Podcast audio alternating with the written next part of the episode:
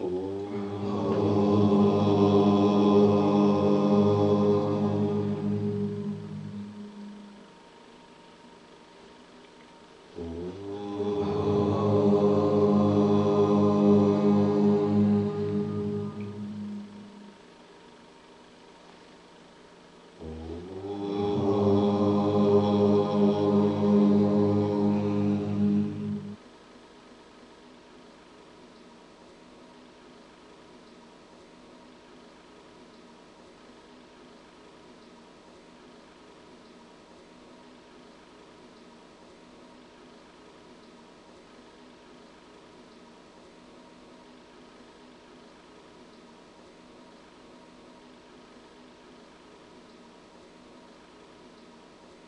Текст Деви Бхагавата Пурана, книга 3, глава 3.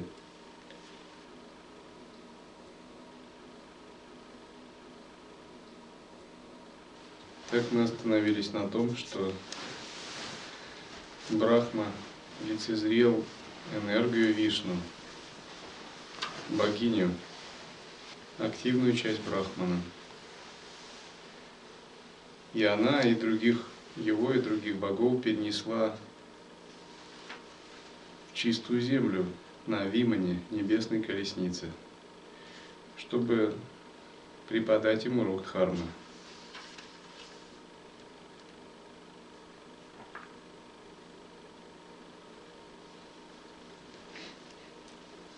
Когда они перенеслись в чистое видение, уже сотворенный мир, они обнаружили там множество богов –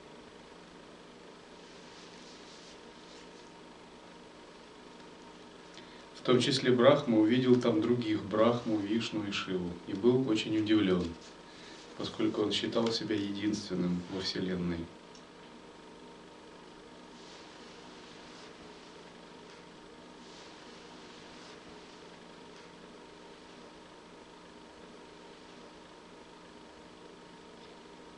Выехал восседающий на быке Хагаван Шамху, трехокий, пятиликий, десятирукий, носящий полумесяц на лбу, облаченный в шкуру тигра и имеющий в качестве верхней одежды шкуру слона, сопровождаемый двумя великими героями, слоноликим и шестиликим Скандой.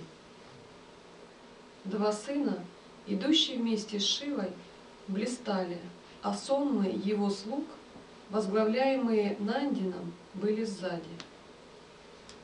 Возглашая «Победа!», они шли вслед за Шивой, и, увидев другого Шанкару, мы были изумлены, о Нарада. Увидев его, окруженного матриками, поглощенный сомнениями, я присел, о мудрец, и тотчас же с вершины той горы небесная колесница взлетела, и, передвигающаяся со скоростью ветра, достигла обители Вайкунтхи, где пребывают Вишна, Вишну и Лакшми. И я узрел там непостижимую мощь Осутта. Тогда наш спутник Вишну удивился, узрев тот превосходный град. Перед дворцом гулял лотосауки Хари, чье тело было подобно цвета цветка Атаси, облаченный в желтые одежды, восседающий на царе птиц, украшенный божественными драгоценностями. А красавица Лакшми обмахивала его прекрасными опахалами. Узрев вечного Вишну, мы все изумились и, сидя на прекрасных сиденьях, посмотрели друг на друга. Затем небесная колесница взлетела со скоростью ветра, и мы достигли океана Нектара, перекатывающего огромные волны сладкой воды. Обычно говорят, что боги передвигаются на небесных колесницах. В сутрах, таких как Виманика, Шастра и прочих, описывается, что небесная колесница – это Вимана. Некоторые называют Виману чем-то вроде инопланетного корабля. На самом деле это не совсем так. Можно сказать, это универсальная энергия ясного света, которая в зависимости от ситуации может становиться чем угодно. Межзвездным кораблем, дворцом, местом обитания, оружием, сложным устройством. Это как бы энергия, интегрированная в сознание божества, которая управляется силой мысли – Или часто говорят, что боги передвигаются на ваханах, и вахана описывается у каждого своя. Ну, к примеру, говорится, что Вишну передвигается на Горуде, изображают Горуду в виде птицы. Или говорят, что Брахма передвигается на ком? На лебеде. Но это не означает буквально, что они летают на лебедях или орлах. Это означает определенный принцип энергии, который они используют.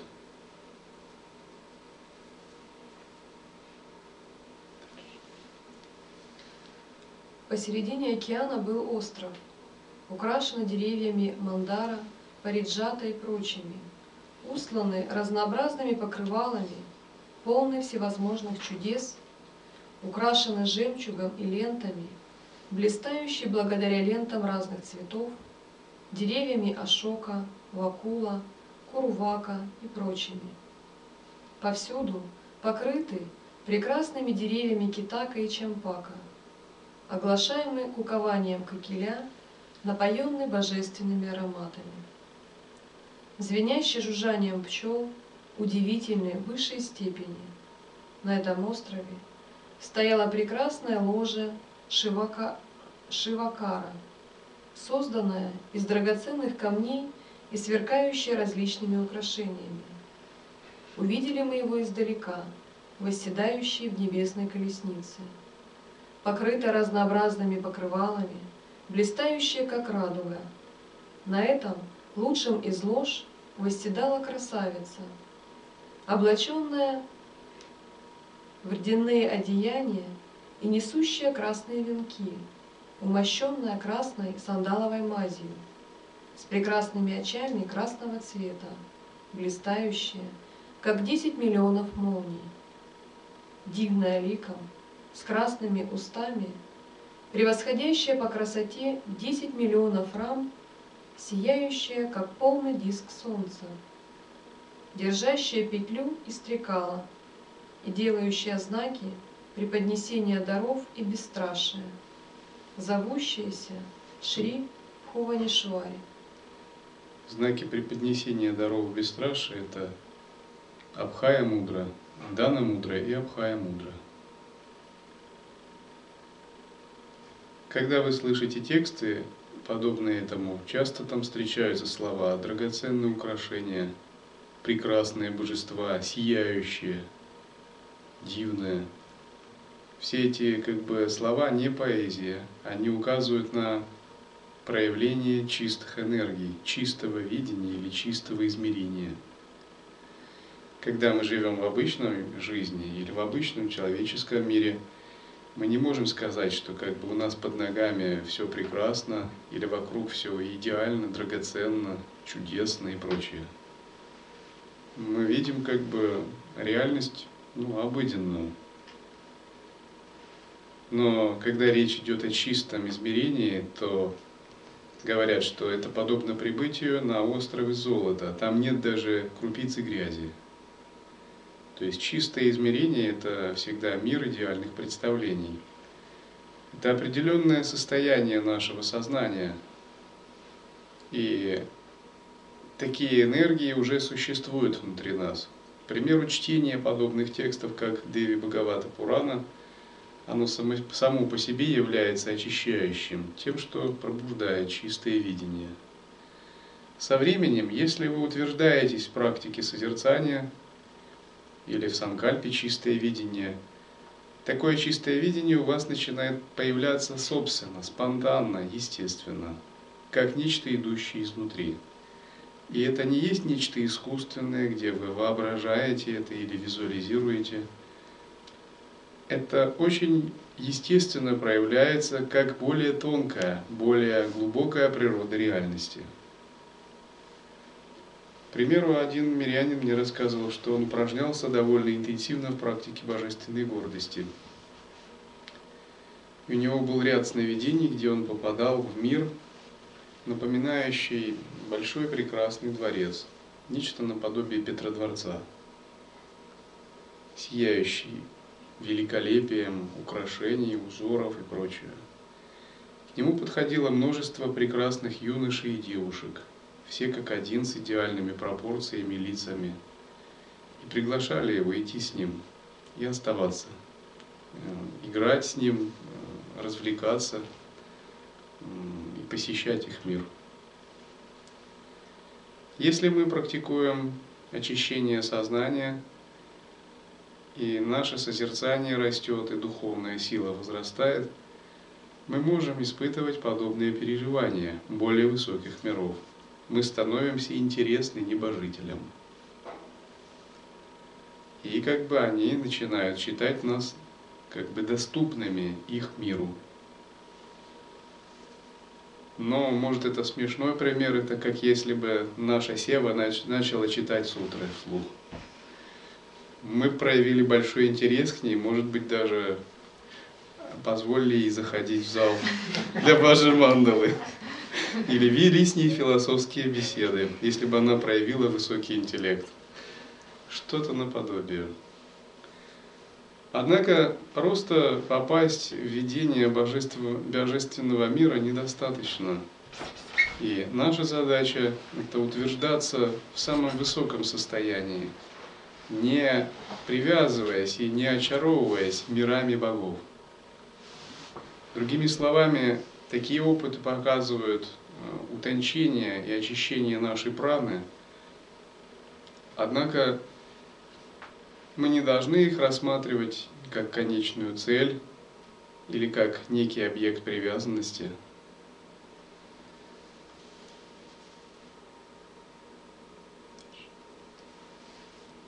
Прежде мы не видали такую улыбающуюся красавицу – Множество птиц повторяло слог «хрим» и служило ей.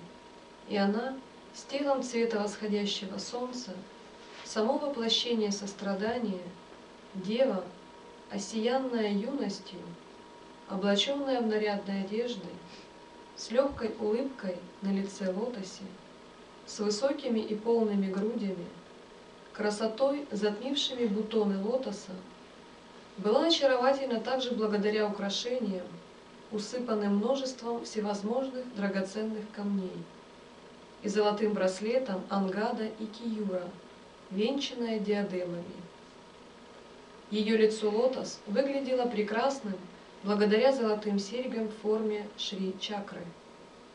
Хрилекха Пхуванишвари, такие имена повторяя, сонмы ее подруг – постоянно восхваляли владычицу мира, Махишвари Хрилекху, другими божественными девами окруженную.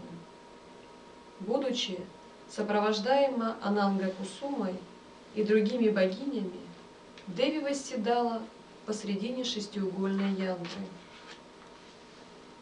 Узрев ее, изумились все мы, и там стоять остались, думая, кто эта красавица, как имя ее, не ведаем мы этого, здесь пребывающие.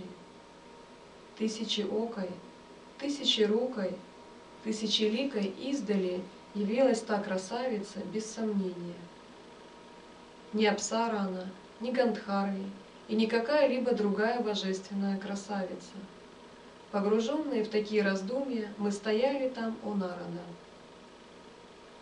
Тогда Бхагаван Вишну, узрев ее, очаровательно улыбающуюся, промолвил, благодаря собственному знанию, придя к заключению в уме. Это Бхагавати Деви, причина, породившая все, в том числе и нас, Махавидия, Махамайя, полная, называемая Пракрити. Богиня, непознаваемая для малоразумных, постигаемая через йогу, бессмертная, воля Параматмана, приходящая и неприходящая одновременно по своей природе. Малоудачливым людям трудно почитать ее, ибо она – богиня, благая повелительница Вселенной, источник вет, большеокая, изначальная создательница всего мира. Во время гибели Вселенной она играет, уничтожив все целиком и поместив тонкие тела всех живых существ в свое тело. Сейчас она блистает, как семя всего мира, о Боге. Смотрите же, десять миллионов випхути по порядку окружают ее, украшенные божественными драгоценностями, источающие божественные ароматы, занятые служением ей, о Брахма и Шанкара. Счастливы мы и удачливы, совершившие все, подлежащее совершению, если мы достигли лицезрения самой Бхагавати. Прежде мы усердно стали вершить подвижничество, и вот его превосходный плод. А иначе, по какой причине лицезрение Бхагавати было бы у нас, смотрящих внимательно? Ее лицезреют щедрые люди, накопившие благие заслуги, и подвижники – Страстные же не могут увидеть благую Деви Бхагавати. Она – мула Пракрити, объединенная с вечным Пурушей, и, сотворив Вселенную, она является ее параматмой. Считается, что встреча с Дхармой, встреча с духовным учителем, со святым, с богами – является плодом прошлых добродетельных деяний, а именно духовной практики, тапаса, аскезы, очищения, монашества и прочее. То есть, если бы у нас не было соответствующих созданных причин, в этой жизни нам бы не удалось встретиться с этими объектами.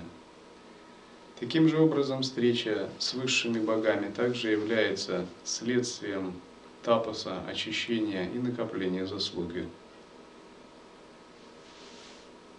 Когда вы слышите «высшие боги», это понятие следует воспринимать именно с точки зрения лая-йоги. С точки зрения Адвайты, высшие боги есть проявленное, определенное, чистое состояние нашего ума.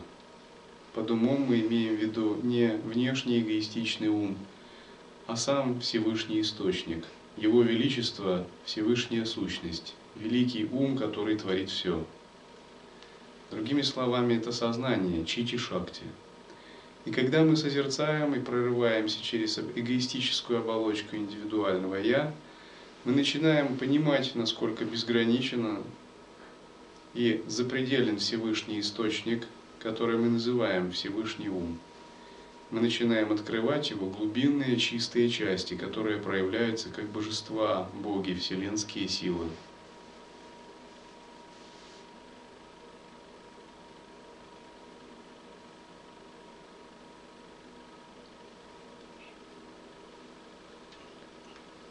Она, о боги, является причиной всех, кто видит, и всего, что видимо во Вселенной, наполняющая собой все, благая повелительница мира.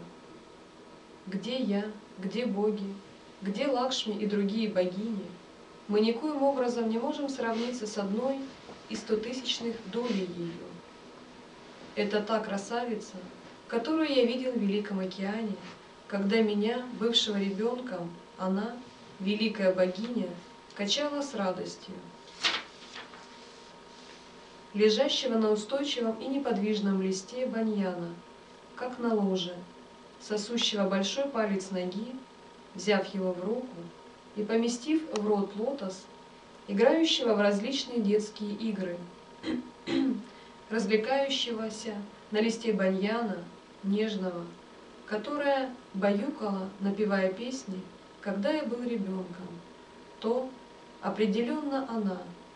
Это я осознал, лицезрея ее. Она — наша мать, Слушайте же, о чем я говорю. Благодаря пережитому прежде у меня появилось осознание этого. Брахма сказал, произнеся такие слова, Бхагаван Вишну, Джанардана снова сказал, давайте же приблизимся к ней, кланяясь снова и снова. И та, красавица Махамая, преподнесет нам здесь дары. Мы будем восхвалять ее, подойдя бесстрашно к ее стопам. Если слуги, стоящие у врат, не пустят нас, тогда, оставаясь здесь, мы будем петь гимны богини, сосредоточившись. Брахма сказал, когда Хари промолвил такую речь, мы возликовали и стояли некоторое время, охваченные радостью от стремления приблизиться к ней. Произнеся «Ом» и последовав словам Хари, мы поспешно спустились с небесной колесницы и отправились к вратам, имея страх в сердце. Заметив нас, стоящих у врат, Деви Бхагавати, улыбнувшись, тотчас же превратила нас в женщин.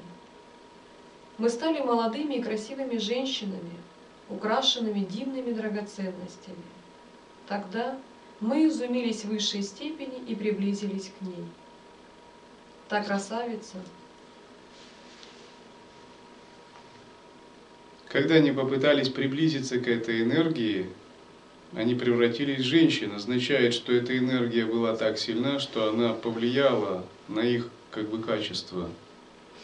Им пришлось принять эти качества, соединившись с этой энергией.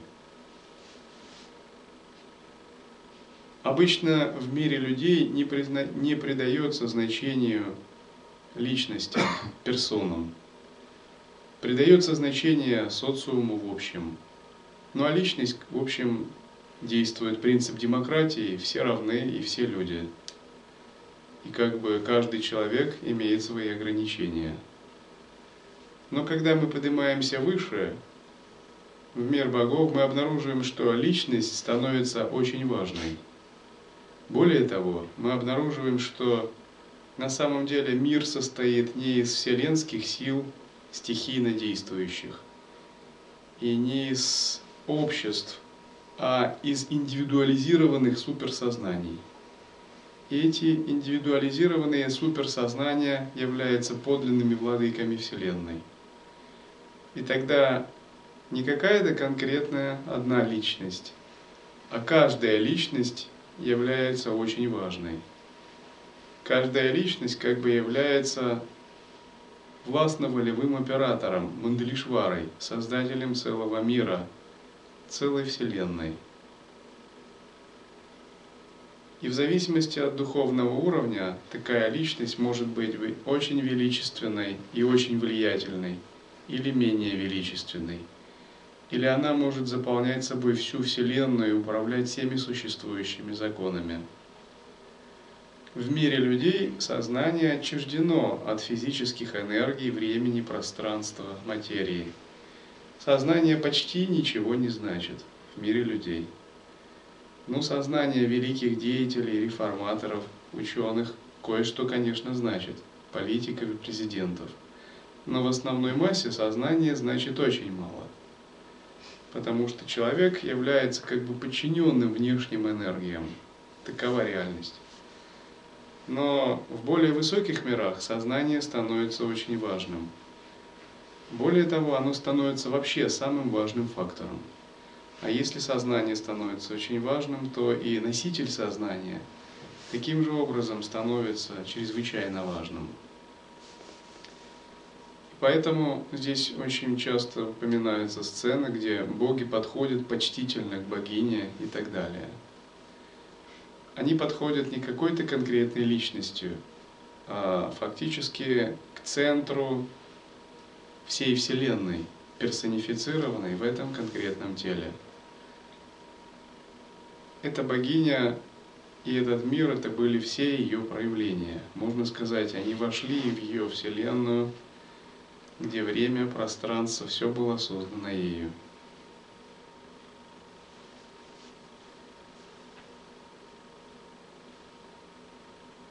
Когда йогин общается с такими существами или сверхсуществами, такое общение для него может быть очень важным.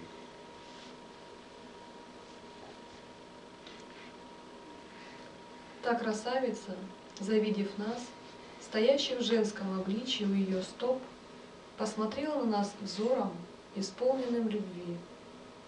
Представ перед великой богиней, мы поклонились ей, взирая друг на друга, бывших в облике женщин, украшенных дивными драгоценностями. Стоя, мы трое узрели подножие для ее стоп, украшенное всевозможными драгоценными камнями, сияющее, подобно десяти миллионам солнц. Вокруг нее были тысячи благих женщин-спутниц, и одни были облачены в красную одежду, другие в голубую, а третьи в желтую. Все богини, прекрасные обликом, облаченные в разноцветную одежду, блистали рядом с ней и служили ей. Другие женщины почитали ее, пели, танцевали и играли на вине и других музыкальных инструментах, наполненные радостью. Слушай же, о народа, я рас... Что означает а, сопровождающие ее женщины, которые почитали ее, пели? Как вы видите, часто, когда изображаются божества, они изображаются всегда в виде свиты. Свита – это и есть их мандала. Свита – это не есть нечто отличное от божества. Можно сказать, это их проявляющаяся творческая энергия. Это та же энергия Деви, только манифестировавшая и проявившая себя в других аспектах. И поскольку это ее собственная энергия, она ее окружает.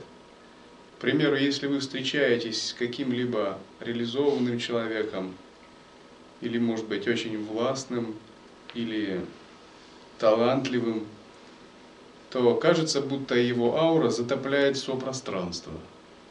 И вы чувствуете это или подпадаете под влияние этого, настраиваясь на него. Это означает, что вы входите в мандалы его сознания. У божеств же это выражено гораздо ярче. Их энергия, их мандала проявлена в зримом облике, в виде энергии, в виде божеств.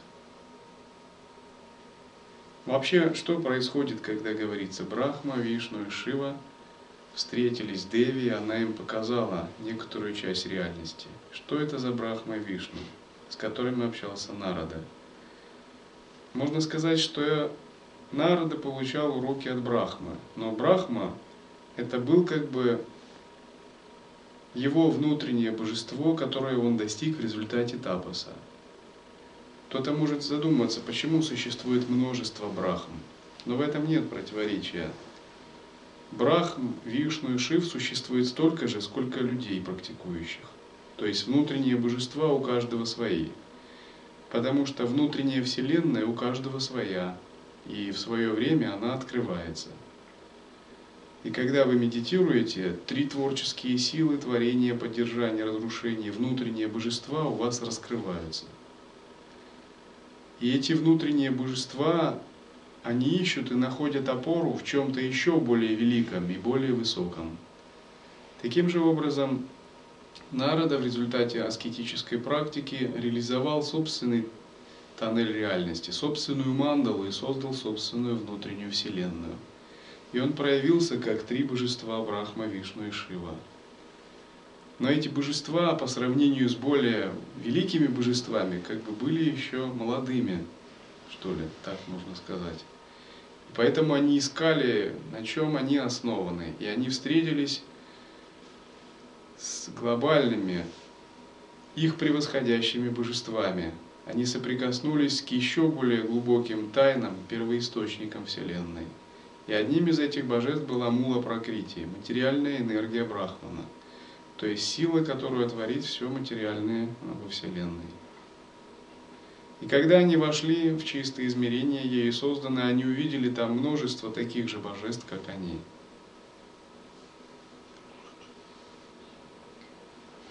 Слушай же, Онарана. Простите, пожалуйста, как же, если у всех достигших сознания единое, единое поле сознания, получается, ну, мне казалось, что если единое поле сознания всех святых, то как бы Шива, Брахма Вишну, как бы тогда он как существует как одно целое, у всех один.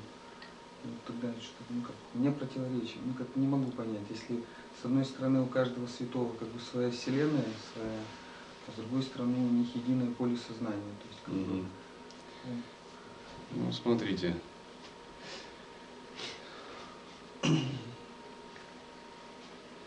У Миларепы, Падмасамбавы, Шанкары и Матсиндранатха единое поле сознания? Единое. А тела у них разные? А пещеры, обители и монастыри разные? Ученики? В чем же здесь проблема? Единое поле сознания не означает, что энергия тоже э, как бы должна как-то унифицированно проявляться. Единое поле сознания способно порождать безграничное проявление в облике энергии. И как бы различные мандалы творятся из единого поля сознания ежесекундно в мультимиллиардных количествах. И просто как бы нереально даже, чтобы все они жили в одной мандале, имели все одинаковое, общее. Это будто у Бога э, проблемы с изобилием в творении. Это просто невероятно.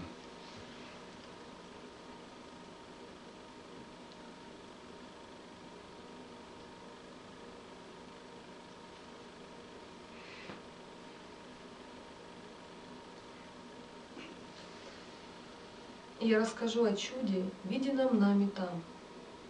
Посреди ногтей стоп лотосов богини была вся Вселенная целиком, включающая движущееся и неподвижное, а также я, Вишну, Рудра, Ваю, Агни, Яма, бог солнца, Варуна, бог луны, Тваштар, Кубера, каратель Паки, горы, океаны, реки, Гандхарвы и Апсары, Вишвавасу, Читракету, Швета, Читрангада, Нарада, Тумбуру, Хаха, Хуху, Ашвины, восемь Васу, Садхи, Ситхи, Питары, Шеша и другие все змеи, Кинары, Ураги и Ракшасы, Вайкунтха, Брахмалока, Кайласа,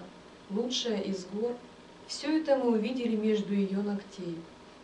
Лотос, из которого я родился, и сам я, четырехликий, покоящийся на Шеше Джаганатха, а также Матху и Кайтабха, все было там. Так здесь описывается, что они увидели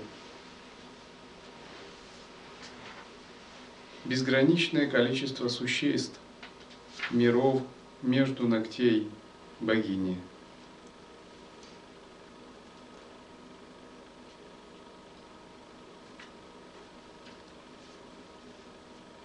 Что это означает? В одной из сутр говорится, что из каждой поры Будды излучаются миллиарды вселенных. Безграничный потенциал многомерного сознания каждую секунду рождает и содержит миллиарды миров. И он обладает такой безграничностью, что в самой мельчайшей точке может быть заключена целая Вселенная с богами и существами, ее заключающие. Когда вы занимаетесь глубоко практикой созерцания, и ваше присутствие раскрывается, вы можете на своем опыте переживать, как даже самый незначительный участок сознания может обладать поражающей глубиной.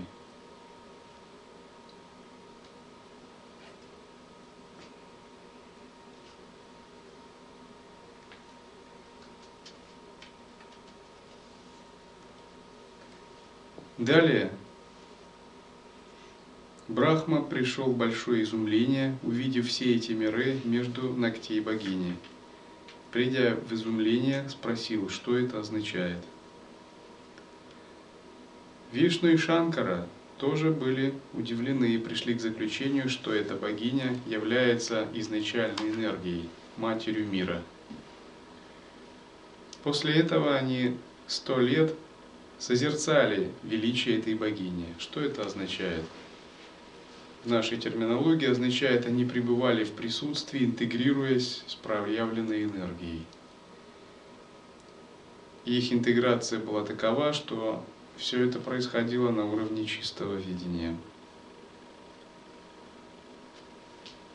Далее говорится, что богини, которые окружали их в том месте, считали их своими подругами, поскольку они были в женских формах. Что это означает? Это означает, что интегрируясь с проявленными энергиями, они сами соединили свое сознание с энергией. И выйдя на уровень чистого видения, не отделяли себя от первичной вселенской энергии, мула прокритии. И у них были порождены такие же творческие силы, как у самой мула прокрития.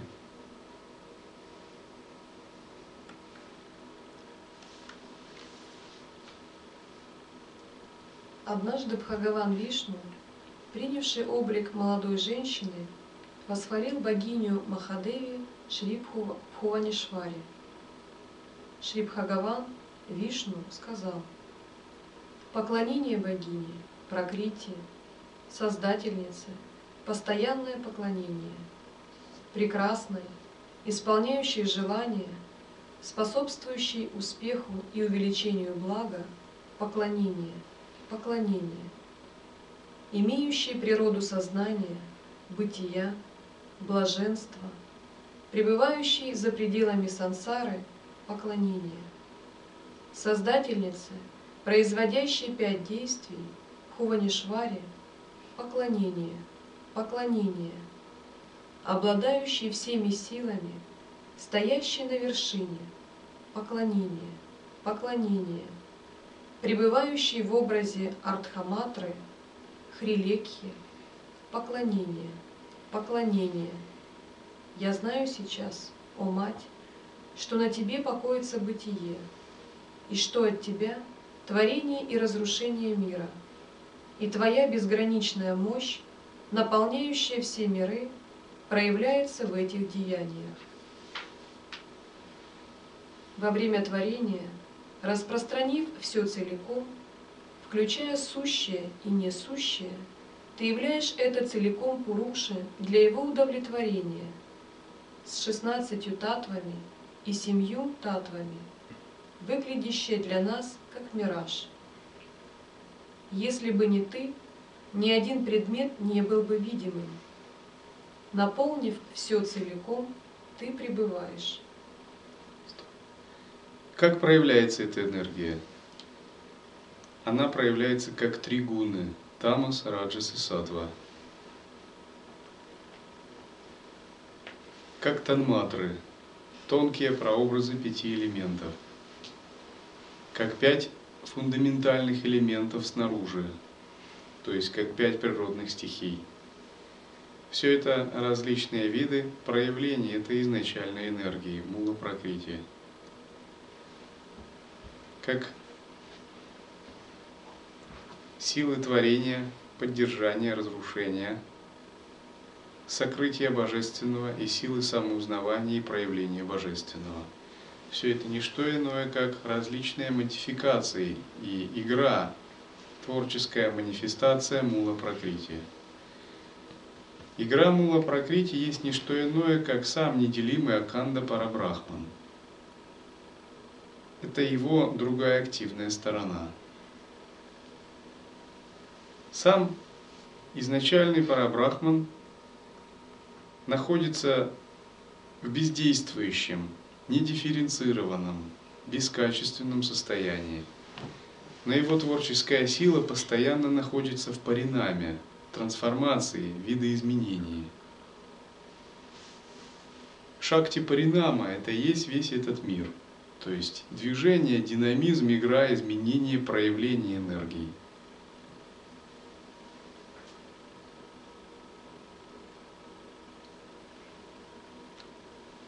Мудрые люди так говорят, что даже Пуруша не способен к деятельности без шакти. Ты постоянно радуешь Вселенную целиком благодаря своей мощи и своему блеску. и ты делаешь все явным. И ты, о богиня, поспешно поглощаешь все в конце кальпы. Кто же, о богиня, знает действия твоей силы? Ты спасла нас, о мать, от Матху и Кайтапхи, и показала нам обширные миры, и привела нас в свою обитель, Обхавани, где достигли мы высшей ступени счастья и лицезрели Твое великое могущество. Ни я, ни Пхава, ни Веринчи не знают Твоих непостижимых деяний.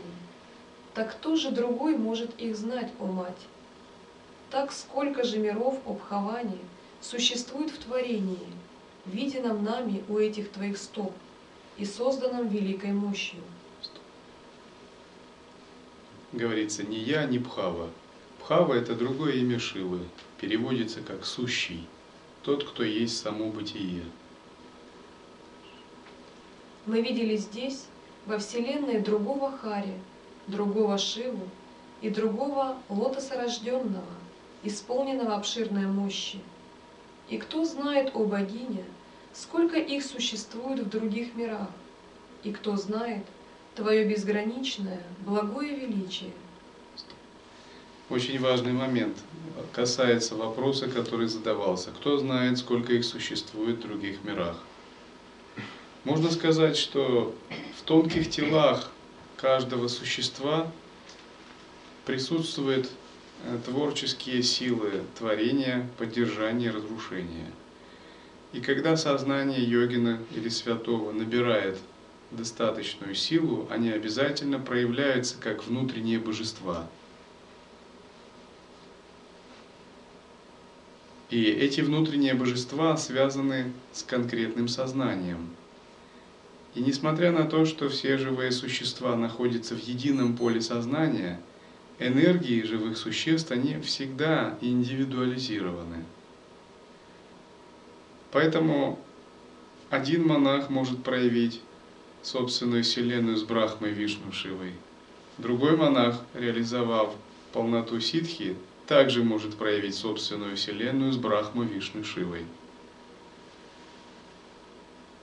они будут обладать неповторимыми характеристиками, связанными с конкретным сознанием, с конкретной личностью этого живого существа.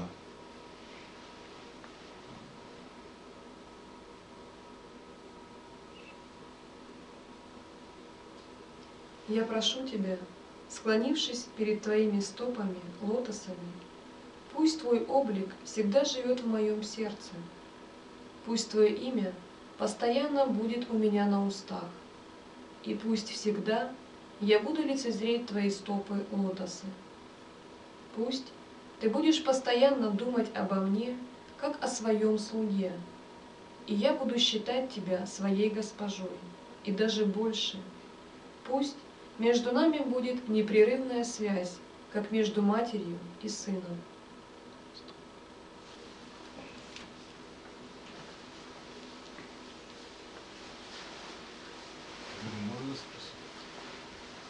чтобы один монах и две вселенные проявил.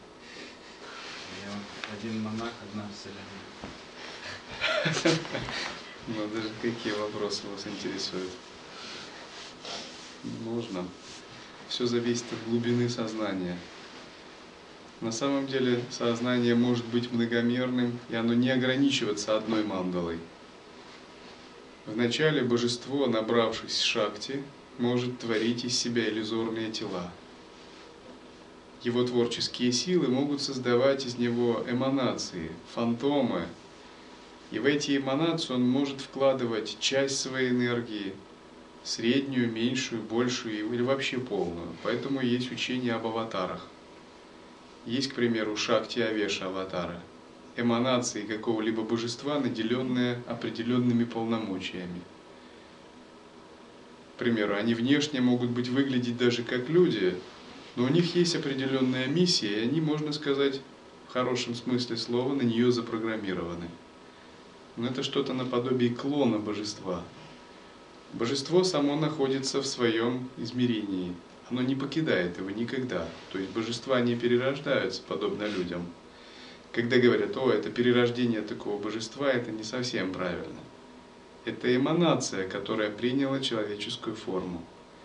Божество излучает свое иллюзорное тело, и оно внедряется в физическую оболочку. И божество породило такую санкальпу. Пусть это иллюзорное тело распространит дхарму в мире людей в таком-то времени, изменит ход истории, благоприятно повлияет на мир людей. Тогда рождается Шакти Веша, аватара, наделенная ли, личность, наделенная особыми полномочиями, у которой присутствует определенная миссия, а также часть э, духовной силы и мудрости этого божества.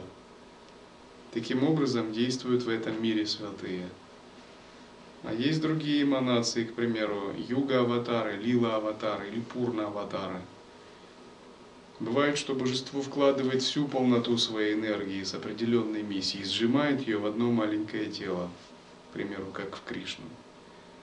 Бывает, оно наделяет его определенными социальными задачами. И оно может излучать таких тел безграничное количество. А если статус божества выше, оно может излучать не только тела, оно может создавать вселенные. И эти вселенные выходят из его тела так же, как пузырьки из пор на коже. Их может быть не только одна или две. Их может быть безграничное количество. Потому что сознание – это фрактал, нечто многомерное, нелинейное, очень сложное. И оно может порождать сколь угодно различных состояний и измерений.